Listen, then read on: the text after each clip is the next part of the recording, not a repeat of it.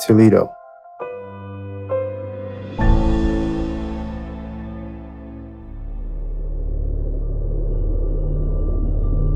Consider this.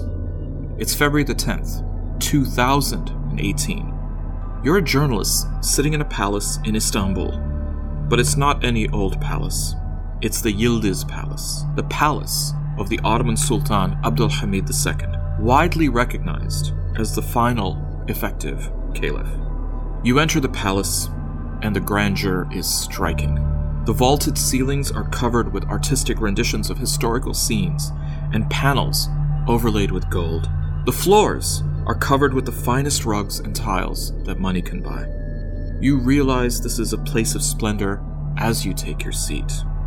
Because today is no ordinary day. Not because you're going to hear from Turkish President Erdogan, but because you have a feeling you know what he's going to say. This is no ordinary event. You've followed President Erdogan's speeches over the years, and you're used to his fiery assertiveness. Today is not just a political rally, it is the commemoration ceremony marking the centenary of the death of Ottoman Sultan Abdulhamid II. Erdogan ramps up his speech. The Republic of Turkey, just like our previous states that are a continuation of one another, is also a continuation of the Ottomans. Claps resound through the room. He continues Of course, the borders have changed, forms of government have changed, but the essence is the same. The soul is the same. Even many institutions are the same. More claps. Erdogan adds that Sultan Abdulhamid II is one of the most important, most visionary, and most strategic minded individuals that made his mark over the past 150 years. Even more claps. Such are the parallels being drawn between modern Turkey and the glory of the Ottoman Empire. After nearly a century since its official abolishment, caliphate motifs, references, and lingo are starting to reappear across the Middle East. From Toledo Society, I'm Professor Saeed Khan, and this is 1400 OMG, your guide to what the hell happened in modern Muslim history.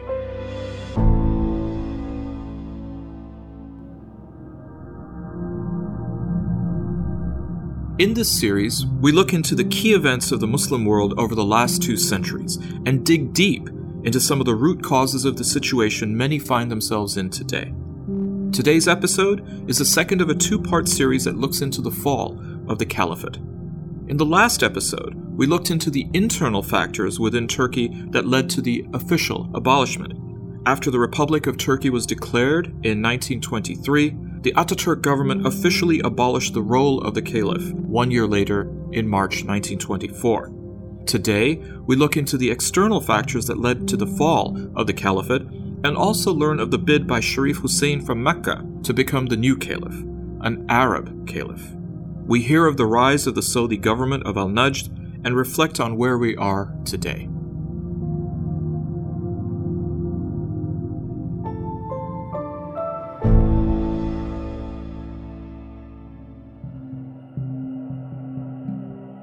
Our journey begins in India with the Khilafat movement.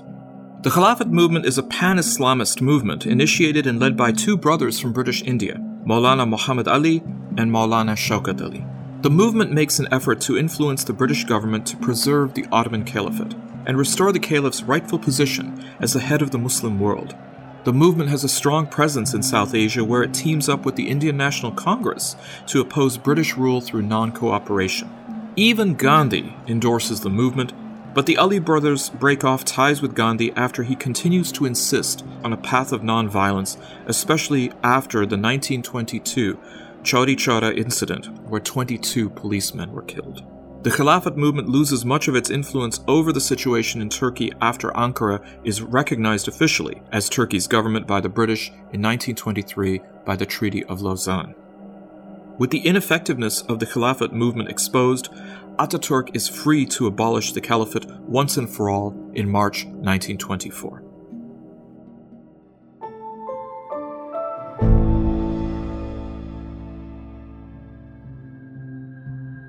It's March 11th, 1924, barely a week after the Turkish parliament has abolished the office of the caliphate.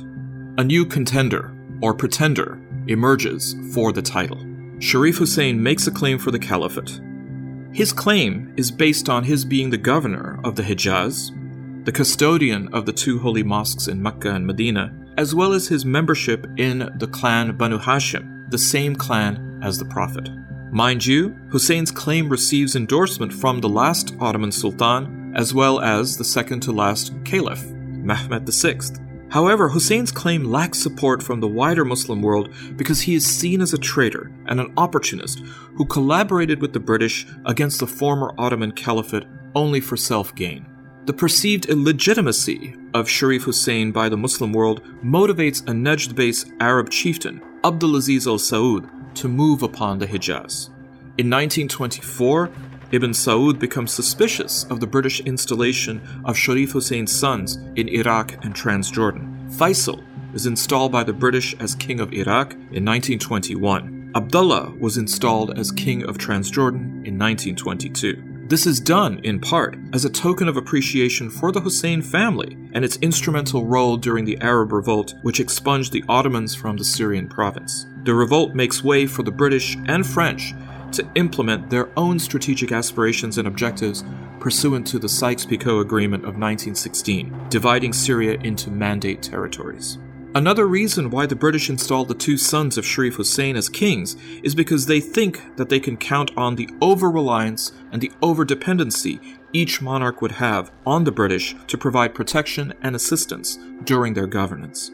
This reliance will allow the British to maintain their mandate hold on the lands and their resources, especially that of Iraqi oil. Jordan is seen as a critical buffer zone to keep the French away from the key British strategic assets, oil in Mesopotamia and the Suez Canal in Egypt.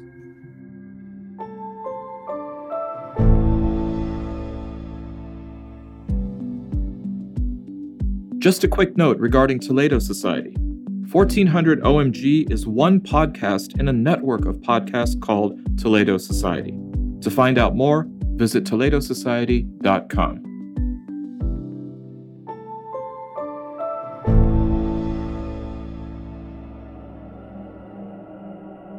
For a moment, imagine you're a journalist in the Arabian Gulf, sent to cover the bitter feuds between the various tribes at the turn of the 20th century. There are two main kingdoms the Hashemites, who are based in the Hijaz, that is mainly in Mecca and Medina. They're led by Sharif Hussein. Then there is the Al Saud, or the Saudis, who control the Najd, or modern day Riyadh. Al Saud is led by Abdulaziz Al Saud. Now, Sharif Hussein is no soft guy. He declares an Arab state, independent of the Ottomans in 1916. And you may recall from our episodes on World War I that with the help of T.E. Lawrence, none other than Lawrence of Arabia, he also lays siege on Ottoman controlled Medina, which lasts for three years, and saw many Ottoman soldiers starve to death. However, in 1916, once he revolted, he declared himself the king of the Arabs. The two kingdoms, the Hashemites and the Al Saud, fight for control of the Gulf until finally, in 1925, the Saudis win. Following his defeat, Sharif Hussein is sent into exile.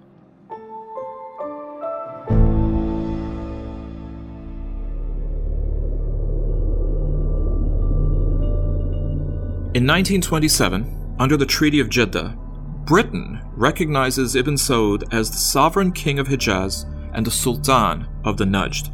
In return, Ibn Saud recognizes Britain's special relationships with coastal rulers and pledges to respect their domains.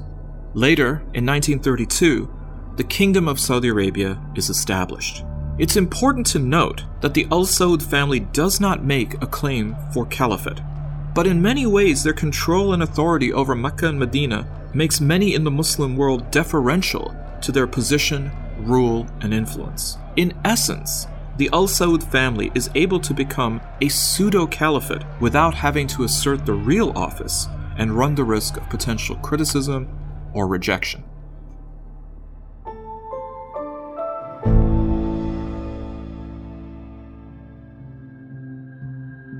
For many, The end of the caliphate coincides with the demise of the last great Muslim empire. As a result, the Muslim world suffers under colonial rule and a loss of agency and self determination for decades. The decentralization of Muslim authority and the manipulation and exploitation of Muslims by external factors often pits Muslim against Muslim to fill the vacuum. Yearning for a return or a revival of the caliphate is often seen as a cure for a host of Muslim maladies. The absence of a caliphate leads some Muslims to seek it out of desperation wherever they can find it. This would explain the appeal of individuals like al Baghdadi and ISIS for Muslims who otherwise would join the majority, rejecting them as inauthentic. Today, a new caliphate seems elusive, but what is emerging are two centers of gravity in the Muslim world. One is Saudi Arabia, and the other is Turkey.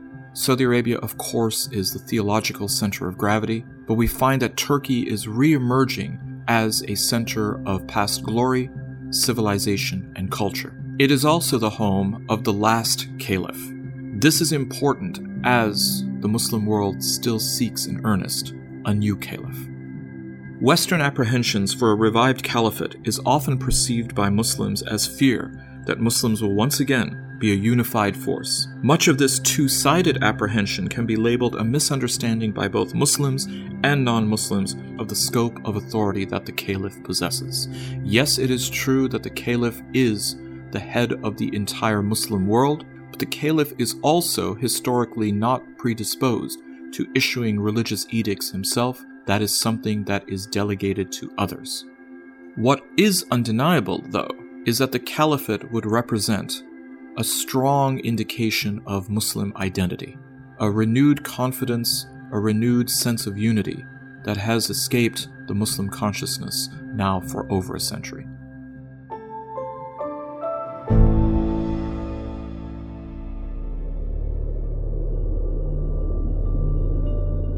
Today, there is a revival of interest in the Ottoman era within Turkey.